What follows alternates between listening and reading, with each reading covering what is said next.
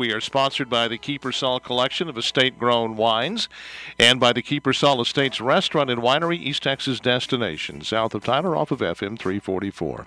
Trump did okay Wednesday night. There were times in the debate, most particularly on the subjects of Syria, ISIS, Russia, et al., when he displayed his best grasp of policy and issues so far. And he was able to pivot away from the kinds of questions that bogged him down in the first two debates. But he could have done much better, starting with the very first question. Moderator Chris Wallace asked both candidates about their criteria for nominating Supreme Court justices. Wallace phrased the question by asking the candidates wh- where they want to see the court take the country. Hillary went first and offered the usual boilerplate on women's rights, Citizens United, upholding Roe v. Wade, etc., etc., etc.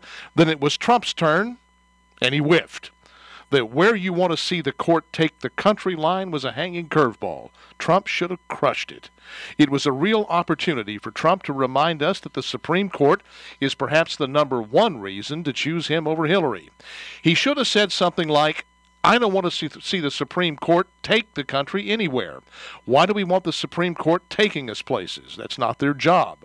The Supreme Court's job is to keep lawmakers and judges and executive order issuing presidents in bounds. The people that I appoint, and I've already provided a list of candidates, all understand that. My appointees will all defend the Constitution as it is written. They won't decide on their own that the words can be ignored or that they mean something else. The Constitution means what it meant on the day it was written. My appointees will respect that, and they won't be taking the country anywhere.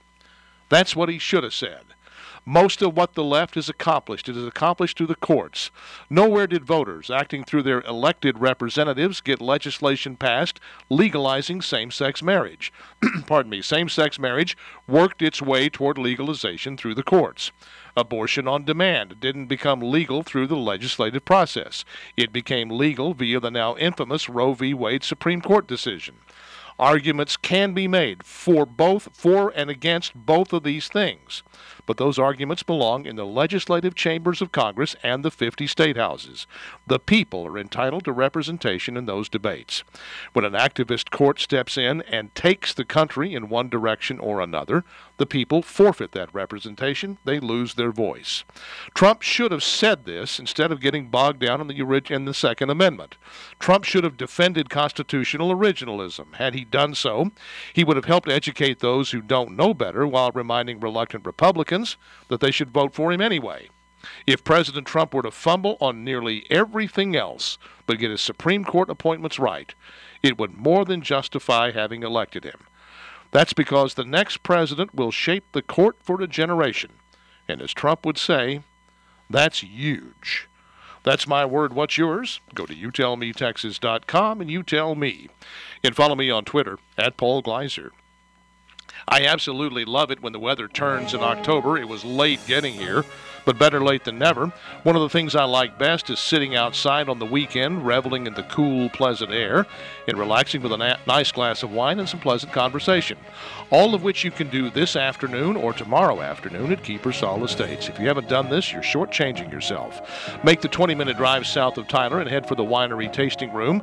Ask to try wines from the Kiepersol collection. Yes, tell them I sent you. The nominal $1 tasting fee is on me.